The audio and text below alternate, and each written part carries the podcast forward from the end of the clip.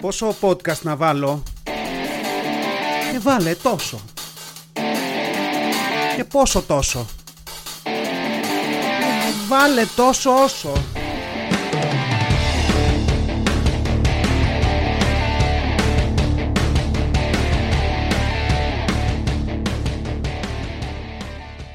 Γεια σας Γήινοι, πρέπει να μπούμε με φόρα. Πρώτες μέρες του Σεπτέμβρη. Τόσο όσο podcast, επεισόδιο 36. Σάββατο, ημέρα ψυχογράφησης στα στούντιο στον Ταύρο. Γυρίσατε, ε, γυρίσαμε εμείς και, και χωρίς κάβα επεισοδίων τρέχουμε να σας προλάβουμε. Έτσι έχω να γράψω podcast ένα μήνα και πρέπει να πω ότι μου έλειψε. Δηλαδή μου έλειψε και γι' αυτό το λόγο διατρέχουμε και ένα κίνδυνο να βγάλω επεισόδιο μιας ώρας, αλλά θα προσπαθήσω να κρατηθώ. Title of my sex tape. Έχουμε πολλά νέα, έχουμε πάρα πολλά να πούμε. Θα ξεκινήσουμε από τα δυσάρεστα, γιατί υπάρχουν και αυτά.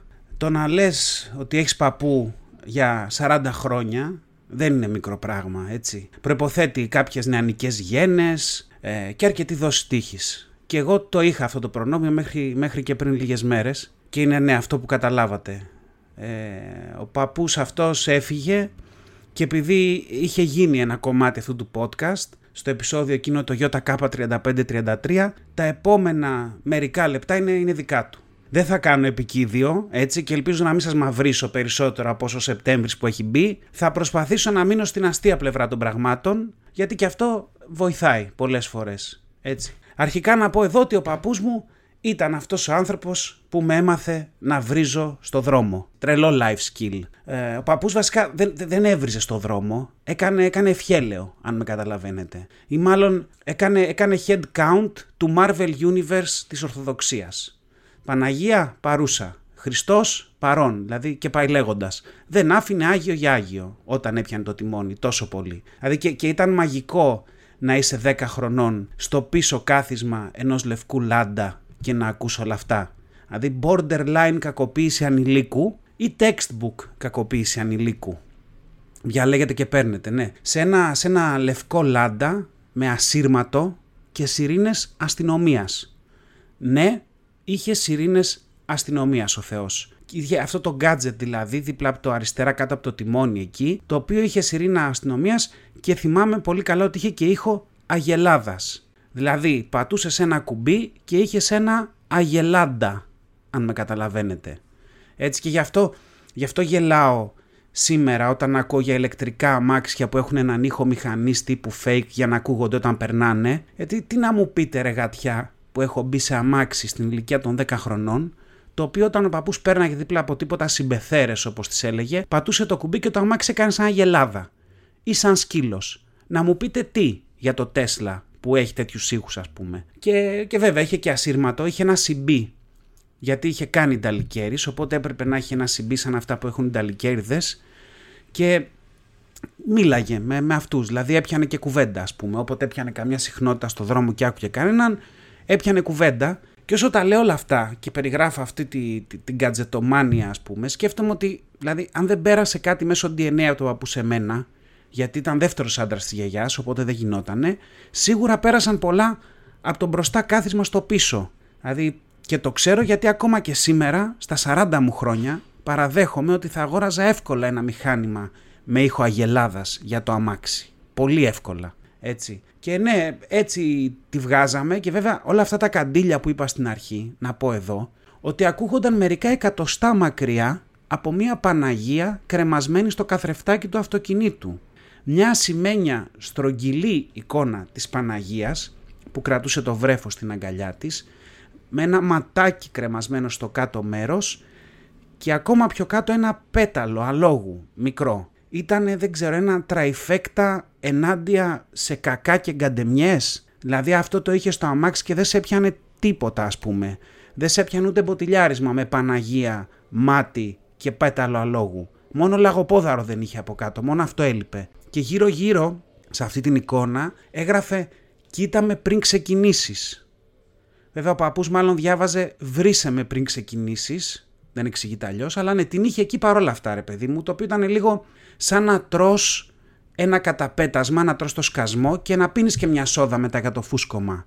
Ήταν κάπως έτσι, αλλά το, το ξεσήκωσα τόσο πολύ όλο αυτό με το βρυσίδι, μοιραία σε αυτή την ηλικία και όταν πήρα δίπλωμα κάποια στιγμή και οδήγησα, έβριζα τόσο πολύ και τόσο ακραία που όταν έβαλα για πρώτη φορά τον πατέρα μου μέσα στο αμάξι, ο πατέρας μου με κοίταξε κάποια στιγμή με ένα ύφος σαν να μην με είχε ξαναδεί ποτέ στη ζωή του. Σε φάση ποιος είναι αυτός και τι έχει κάνει με το γιο μου ας πούμε. Αλλά ναι, πάνω από την εικονίτσα λοιπόν της Παναγίας, εκείνο το λευκό λάντα είχε και ένα πανοραμικό καθρέφτη. Προφανώς είχε και πανοραμικό καθρέφτη, γιατί ο παππούς οδηγούσε χρόνια φορτηγό στα νιάτα του και είχε μια ανάγκη να έχει ένα καθρέφτη που έπιανε χωρίς πλάκα τα δύο πλαϊνά μέρη του αμαξιού και το πίσω. Δηλαδή εκείνος ο καθρέφτης ήταν τόσο μεγάλος και κυρτός στη μνήμη μου που νομίζω παίζει να μην είχε νεκρές γωνίες δηλαδή έτσι. Βασικά όταν τον κοιτούσες μέσα από το αμάξι ήταν σαν να βλέπεις τηλεόραση. Τόσο μεγάλος ήταν έτσι. Και το, άλλο το επικό που έκανε ο παππούς είχε να κάνει πάλι με το αμάξι αλλά και με πέτρες. Με πρόχειρους υπολογισμούς, εκτιμώ ότι είχε κουβαλήσει τουλάχιστον 2 με 3 τόνους πέτρα με αυτό το ίδιο λάντα. Τώρα, τι έκανε ο παππούς λοιπόν; Είχε εντοπίσει σε κάποιο κοντινό βουνό πέτρες με τρύπες. Πέτρες, φανταστείτε τώρα πέτρες στο μέγεθος μιας μεσαίας βαλίτσας ταξιδίου ας πούμε, που τώρα γεωλόγος δεν είμαι, αλλά αυτές οι πέτρες είχαν διαβρωθεί από το νερό άπειρα χρόνια πριν όταν αυτά τα μέρη ήταν μέσα στο νερό. Και άρα πολύ λογικά πήγαινε στο βουνό και βλέπεις πέτρες οι οποίες μοιάζουν πολύ με τις πέτρες που, βρίσκεις, που βρίσκεις μέσα στη θάλασσα ας πούμε. Και, και αυτό τον μάγεψε για κάποιο λόγο. Και τι έκανε, πήγαινε κάθε μέρα στο βουνό για να τις βλέπει, όχι.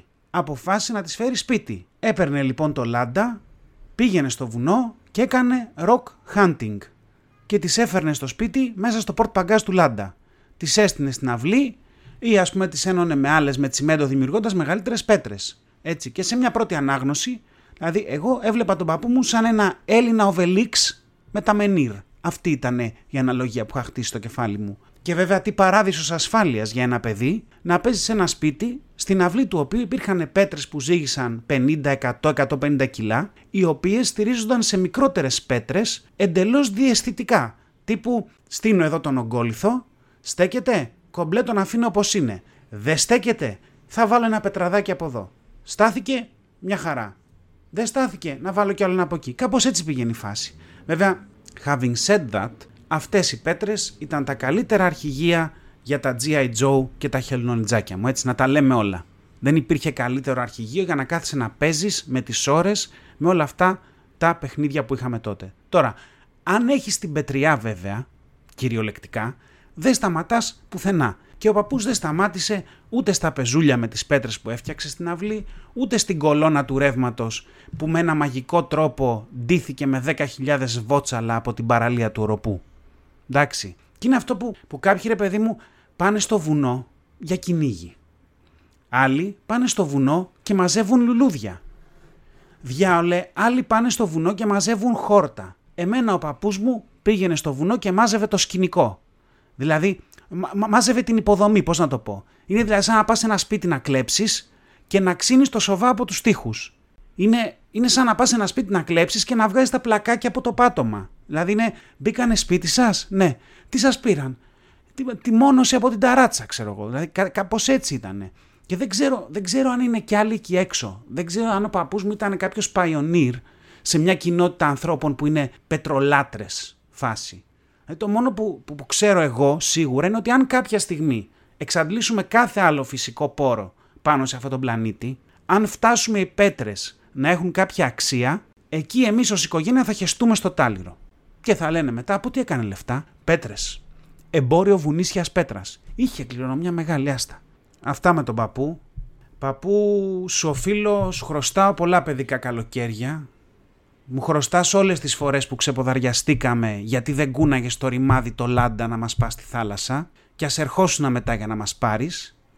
Μου χρωστάς όλες εκείνες τις φορές που έκλεισες στη γεννήτρια από τις 11 και δεν είδα ποτέ το τέλος όλων αυτών των ταινιών στο Μέγκα. Ε, βέβαια εντάξει υπήρχαν πολλά καλά, αλλά έτσι είναι τα παιδιά, έτσι θυμούνται όσα τα στεναχώρησαν πάντα.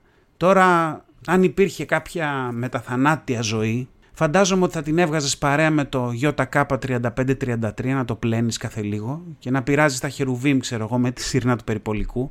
Και μάλλον θα είχες στη διαπασόν κανένα χρήσανθο το αιδόνι του πόντου ή κανένα καζατζίδι και θα κυνηγούσες καρδερίνες, ξέρω εγώ, για να μεγαλώσει τη συλλογή. Αν υπήρχε κάποιο επόμενο επίπεδο ύπαρξης, θα σου έλεγα να ξεκουραστείς βασικά. Θα σου έλεγα ότι το προσέχουμε εμείς το, το τάσμα χάλ που σκάρωσες με τις πέτρες από το βουνό. Θα σου ζητούσα συγγνώμη γιατί τα κλουβιά τα άνοιξα και τα πουλιά σου πετάνε πια ελεύθερα. Ε, θα σου έλεγα ότι έφτιαξα τα κανάλια στην τηλεόραση να μη σκάς. Και θα σου έλεγα ότι έβαλα σε μια τάξη τα εργαλεία στον καράζ και ότι τα κατσαβίδια δεν στα έκλεβε ο γείτονας τελικά. Έχεις 10 σταυροκατσάβιδα και τα έχεις παραχώσει σε τσάντες εδώ και εκεί ενημερωτικά. Α, και εκείνη την εκνευριστική μουριά του γείτονα που έκρυβε το φως του δρόμου δεν μου πήγε η καρδιά να την κόψω με τα πριόνια που βρήκα, αλλά πήγα και την κατούρισα. Αυτά. Σε άλλα νέα, πήγαμε λοιπόν διακοπές και φέτος, το οποίο εντάξει από μόνο του είναι μια κατάκτηση, εκεί που έχουμε φτάσει, αλλά εμείς φέτος το ανεβάσαμε level ε, και πήγαμε εξωτερικό. Γιατί εντάξει, έτσι που έχει γίνει το εσωτερικό, που θες ένα σκασμό λεφτά για ένα decent δωμάτιο, εντάξει, αισθανθήκαμε καλύτερα να ξεψηλιαστούμε σε ένα άλλο νόμισμα, ας πούμε. Συγκεκριμένα σε ρουμάνικα λέει. Και μια χαρά λέει η Ρουμανία, αν με ρωτάτε.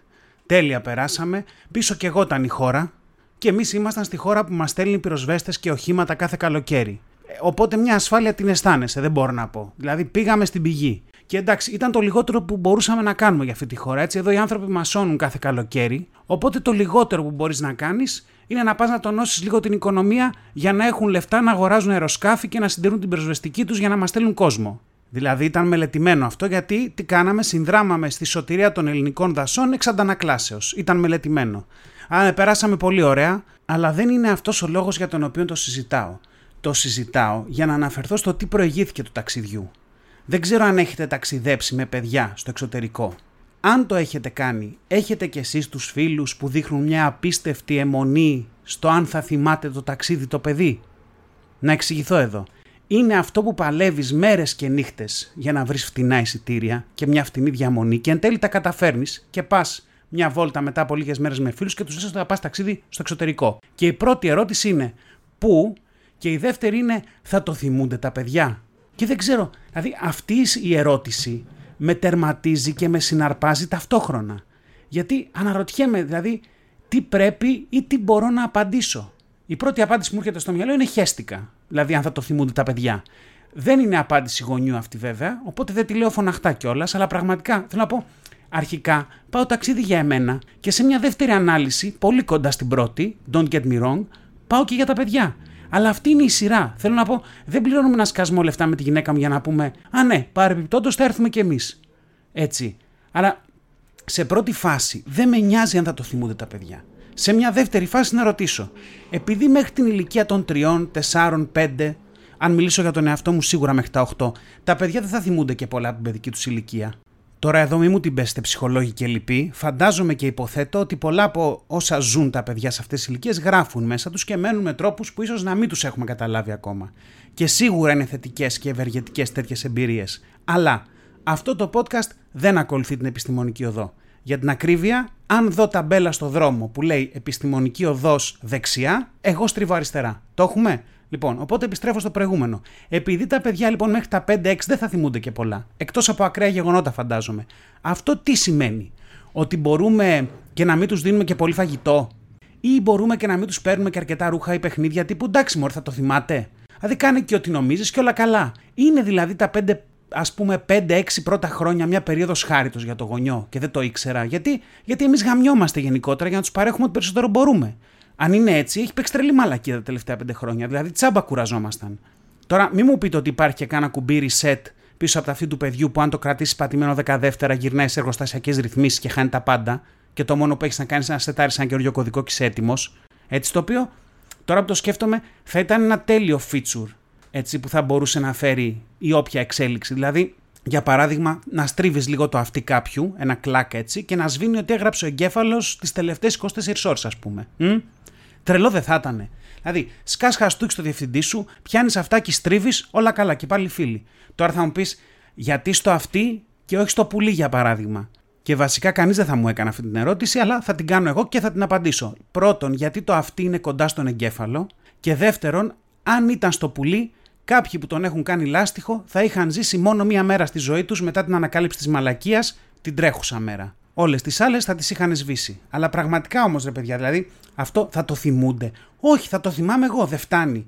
Δηλαδή δεν είναι ανάγκη να γίνονται όλα για τα παιδιά. Αλλά να σου πω κάτι. Για να μην είμαι και αφοριστικός, γιατί καμιά φορά ακόμα και στις μεγαλύτερες βλακίες μπορεί να εντοπίσεις κάτι. Εντάξει. Με βάση αυτό λοιπόν, αυτή την παρατήρηση, και επειδή η μικρή μας είναι μικρή για να θυμάται το τελευταίο μας ταξίδι, εγώ θα ξεκινήσω λοιπόν κάθε χρόνο ένα πενθήμερο φεστιβάλ υπενθύμησης. Θα παίζουμε μπάλα τις οικογενειακές διακοπές της τελευταίας πενταετίας στο replay. Κάθε μέρα και ένα καλοκαίρι. 1500 φωτογραφίες που μαζεύουμε κάθε χρόνο επί 5. Ναι, ακόμα και αυτές που είναι ίδιες μεταξύ τους με δύο δεύτερα διαφορά. Ακόμα και τις κουνημένες, ακόμα και αυτές που παίρνουν τα παιδιά το κινητό και βγάζουν ένα βότσαλο 10 φωτογραφίες. Όλες. Μία-μία για να χτίσω την ανάμνηση που πιθανά δεν χτίστηκε επαρκώς λόγω της ηλικίας του παιδιού. Οπότε, τις διακοπές του 2023 θα τις δούμε ξανά το 24, το 25, το 26, το 27 και το 28 του Πούστη. Δηλαδή έχουμε μία φορά που πήγαν τις διακοπές και πέντε φορές υπενθύμηση. Θα τους μείνει. Δεν γίνεται. Οπότε μετά πας άφοβο όπου θες, χωρίς να σε νοιάζει αν θα το θυμούνται τα παιδιά. Εντάξει, μόνο λύσεις εδώ. Και μετά, όταν μεγαλώσουν τα παιδιά μου και θα έχουν περάσει όλα αυτά, μόνο ψυχαναλύσεις εδώ. Αυτό. Τώρα, και μια που είπα διακοπές και παιδιά, να φέρω και μια ερώτηση που είναι στο μυαλό όλων, αλλά κανείς δεν την κάνει νομίζω. Τι κάνατε ρε μαλάκες στα παγωτά; Τι κάνατε; Και να εξηγήσω. Αρχικά να πω ότι πήγα σε περίπτερο και πήρα τέσσερα παγωτά και πλήρωσα κάτι του στυλ 12 ευρώ το οποίο είναι μαγεία από μόνο του, αλλά δεν είναι αυτό που με πειράζει τόσο. Δεν μπορώ να καταλάβω, αυτό που δεν μπορώ να καταλάβω είναι πώς μίκριναν έτσι τα παγωτά. Δηλαδή, γιατί το παγωτό για τον γονιό έχει μία ιδιότητα. Κρατάει το παιδί απασχολημένο όσο το τρώει. Και εντάξει, να τα πληρώσω τα 3 ευρώ το παγωτό, αλλά να φτουρήσει, ρε φίλε. Δεν γίνεται το παγωτό να είναι μισή μπουκιά. Μπαρμπαδοκουβέντα alert εδώ. Στα δικά μας τα χρόνια, πλέρωνε ο γονιός ένα lucky cup, έτρωγες αρκετό παγωτό και μετά έπαιζες και με το παιχνίδι που είχε μέσα καμιά ώρα, ας πούμε. Γιατί είχε τέτοια παιχνίδια μέσα. Όχι κάτι ντροπές στη σεύγα που έχουν πλέον κάτι ηλίθια βραχιόλια που είναι και τεράστια για να πιάσουν όλο το ηλικιακό εύρος και προσπαθώ να το βάλω στο παιδί και το γυρνάω δύο φορές στον καρπό και περισσεύει και δεν πιάνει καλά. Και μετά από τρία λεπτά το παιδί το πετάει από το χέρι γιατί το βαριέται. Εντάξει. Δηλαδή είναι άχρηστο εντελώς. Και μια που πιάσαμε τα παγωτά, να φέρω και μια θεωρία εδώ. Τη θεωρία του Lucky Cup, patent pending η οποία λέει ότι μπορείς να χωρίσεις τους ανθρώπους σε τέσσερις κατηγορίες. Έχεις φυσικά αυτούς που παίρνουν lucky cup και πρώτα ανοίγουν το παιχνίδι και μετά τρώνε το παγωτό. Στην πραγματικότητα, στην κανονική ζωή, αυτοί είναι που αλλάζουν συνέχεια λωρίδες σε μποτιλιάρισμα, μπας και φτάσουν πιο γρήγορα. Έχεις μετά αυτούς που πρώτα τρώνε το παγωτό και μετά ανοίγουν το παιχνίδι. Αυτοί είναι όλοι παρθένοι στο ζώδιο. Μετά έχεις αυτούς που πριν να αγοράσουν το παγωτό από το περίπτερο, κλέβουν και ένα παιχνίδι από ένα άλλο lucky cup αυτοί γίνονται εργολάβοι δημόσιων έργων. Και τέλος, έχεις αυτούς που αγοράζουν το παγωτό χωρίς παιχνίδι. Αυτοί είναι όσοι ψηφίζουν δεξιά και δεν έχουν στην ιδιοκτησία τους ούτε σπίτι από μονόπολη. Ωραία, αυτή είναι η θεωρία του Lucky Cup και την πιστεύω ακράδαντα. Αλλά ναι, γενικά στην προηγούμενη κουβέντα αναρωτιέμαι πού πήγαν τα παγωτά της παιδικής μας ηλικίας; Πού πήγαν; Δηλαδή τώρα υπάρχουν οικογενειακά που είναι μικρότερα από ατομικά παγωτά του τότε. Έτσι, στα χρόνια μου και όχι δεν θα σταματήσω την μπαρμπαδοκουβέντα, στα χρόνια μου υπήρχε πύραυλος που είχε τόσο παγωτό μέσα, που είχε πλαστικό από τη μέση του χωνακίου και πάνω, το οποίο κούμπονε με άλλο πλαστικό που ερχόταν από πάνω για να κρατήσει μέσα την ποσότητα του παγωτού. Θυμάστε για ποιο πύραυλο μιλάω. Ένα πλαστικό που, που ήταν τόσο πολύ και τόσο χοντρό, title of your sex tape, που ήταν η ίδια ποσότητα πλαστικού που χρειάζεται σήμερα για να φτιάξει μια εξάδα μεγάλα νερά μαζί με τα καπάκια. Στα χρόνια μας υπήρχε παγωτό ξυλάκι που ήταν κλεισμένο μέσα σε χρυσαφί κουτί.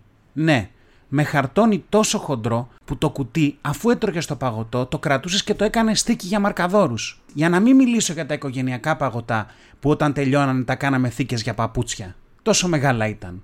Εδώ είναι ο μύθος που έρχεται και μπαίνει και ναι, αυτά θα λέω στα εγγόνια μου όταν θα φτάσω, αν φτάσω σε εκείνη την ηλικία και αν έχω εγγόνια. Εντάξει. Και, και πραγματικά, αλλά πέρα από την πλάκα, δεν ξέρω, δεν ξέρω εκεί στα, στα κατασκότεινα γραφεία της διαπλοκής των μεγάλων γαλακτοβιομηχανιών πώς το ξεκίνησαν. Θέλω να πω, είπαν, παιδιά, αρχίζουμε σιγά σιγά 10 γραμμάρια το χρόνο να μικραίνουμε τα παγωτάρε. Και να πετάχτηκε και ένας άλλος και να είπε ναι, ναι, ναι, και να τα ακριβένουμε και 10 λεπτά το χρόνο. Δηλαδή κάπως έτσι πρέπει να γίνει. Γιατί, γιατί δεν εξηγείται αλλιώς το γεγονός ότι αγοράζω πύραυλο και όλο το παγωτό έχει γίνει 4 μπουκές. Ή ότι, ότι παίρνεις πλέον το αντίστοιχο Lucky Cup και το κυπελάκι εσωτερικά έχει έναν καρούμπαλο στον πάτο του για να χωράει λιγότερο παγωτό. Παιδιά, σας βλέπω. Σας μάθαμε τι είστε.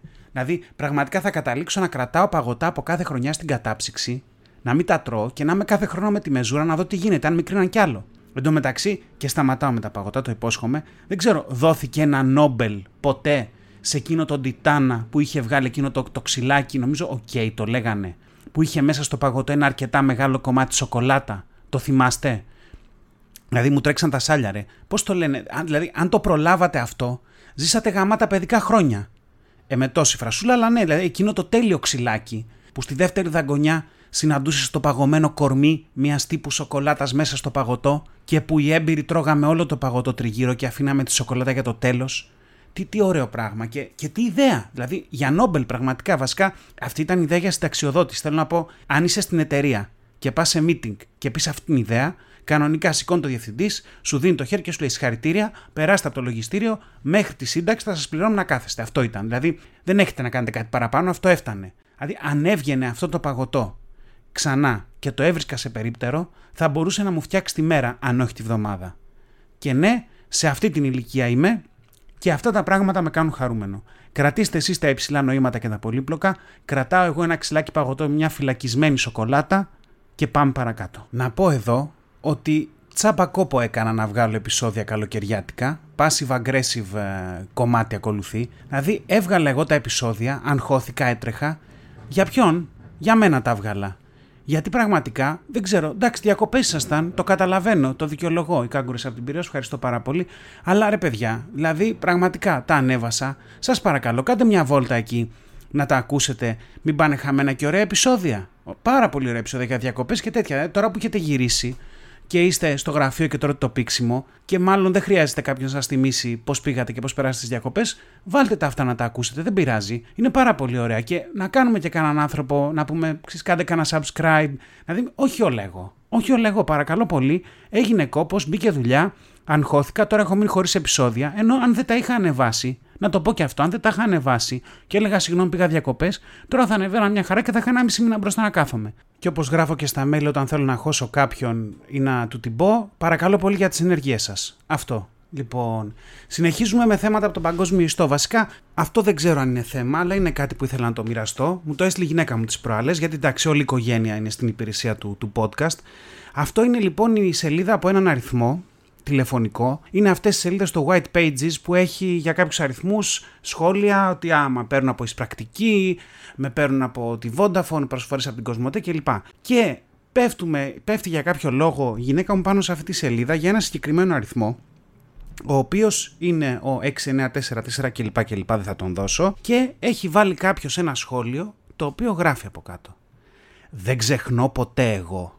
Όλα κεφαλαία έτσι. Δεν ξεχνώ ποτέ εγώ. Είμαι αποφασισμένη. Είμαι υπομονετική και σχεδιάζω μακροπρόθεσμα να ρίξω καυτό βιτριόλι στα μούτρα της. Όνομα, φέτος ή μέσα στα επόμενα χρόνια.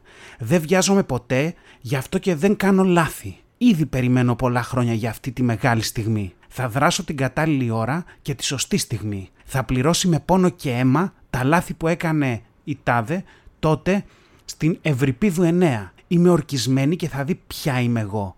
Ακόμα και στη φούρκα θα τη βρω και θα της κάνω κακό. Αρχικά δεν ξέρω ποια είναι η φούρκα, να πω εδώ. Κατά δεύτερον, δεν ξέρω, αυτό θυμίζει άλλες υποθέσεις. Εν τω μεταξύ όταν μου το έστειλε είχε και άλλο ένα σχόλιο, το οποίο δεν το βρήκα μετά. Ήταν δεύτερο δικό της follow-up σχόλιο, το οποίο έλεγε και άλλα.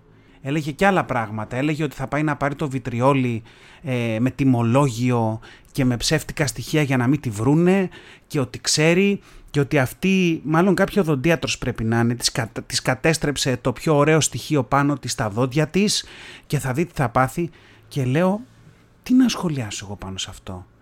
Δηλαδή, αλλά ήθελα να το φέρω, δεν μπορούσα να το κρατήσω. Δεν έχω κάποιο σχόλιο να κάνω συγκεκριμένο. Βασικά αυτό που μπορώ να πω είναι αρχικά ότι ο κόσμος δεν πάει καλά. Καθόλου καλά δεν πάει και έχει πολλά προβλήματα και δεν ξέρω πώς είναι να είσαι στη θέση αυτή της οδοντιάτρου συγκεκριμένα και να διαβάζεις κάτι τέτοιο, αν το έχει διαβάσει η γυναίκα, κάτω από τον αριθμό του οδοντιατρίου σου. Γιατί αυτά είναι και καταχωρήσεις που μπορεί και να πέσεις πάνω τους. Και τι ωραία που περνάς όταν έχεις να κάνεις με τέτοιους ανθρώπους, η οποία στο σχόλιο έγραφε κιόλας ότι σε ακολούθησα, έγραφε οδού, που μάλλον είναι το σπίτι της, που μάλλον είναι το ιατρείο της και βγάζει μια τέτοια απειλή, δεν ξέρω. Ε, ελπίζω να μην γίνει κάτι. Ελπίζω να είναι από αυτούς τους μουρλούς που τα γράφουν απλά και πάνε στο βρόντο. Φοβάμαι ότι δεν είναι έτσι απλό, αλλά ναι, αυτό πέτυχα. Νομίζω ότι θα είναι το νέο μου χόμπι αυτό. Νομίζω ότι θα βάλω στα αγαπημένα το White Pages, γιατί έχει μια, αυτή μια λειτουργία που σου δείχνει τα τελευταία σχόλια σε αριθμούς και θα κάθομαι να κάνω monitoring εκεί να βλέπω πότε θα σκάσει το επόμενο αντίστοιχο επικό σχόλιο. Αυτά, δεν ξέρω τι άλλο έχει να φέρει αυτό το επεισόδιο. Είναι το πρώτο επεισόδιο μετά τις διακοπές. Έχει μπει ο Σεπτέμβρης, λίγο μουδιασμένα ακόμα. Τα είπαμε σήμερα για τον παππού, αφιερωμένο το επεισόδιο και πάλι. Τα είπαμε για το ταξίδι και για αυτό αν θα το θυμούνται τα παιδιά και όλη αυτή την ωραία κουβέντα. Μιλήσαμε για παγωτά, πάθαμε μια αιμονή με τα παγωτά, η αλήθεια είναι, και κλείσαμε με μια η μη τρελή ή τρελή κανονική, ε, η οποία απειλεί μια καημένη ή μπορεί και όχι τόσο καημένη οδοντίατρο, δεν ξέρω, πραγματικά δεν ξέρω. Αυτά για σήμερα, τόσο όσο podcast, επεισόδιο 36. Ευχαριστώ που είστε εδώ, ευχαριστώ για τα μοιράσματα που δεν κάνετε, ευχαριστώ για όλα και για την ανοχή και την υποστήριξη. Θα τα πούμε σε μια εβδομάδα. Φιλιά πολλά. Ήταν ένα podcast τόσο όσο μέχρι να τα ξαναπούμε, να γκρινιάζετε λιγότερο, να γελάτε περισσότερο και να περνάτε όμορφα. Κάπου εδώ είχα βάλει ένα πάρτε φροντίδα εκ του αγγλικού take care και οι φίλοι μου μου είπαν ότι ήταν πολύ cringe και το έβγαλα. Ή μήπως όχι. Φιλιά πολλά.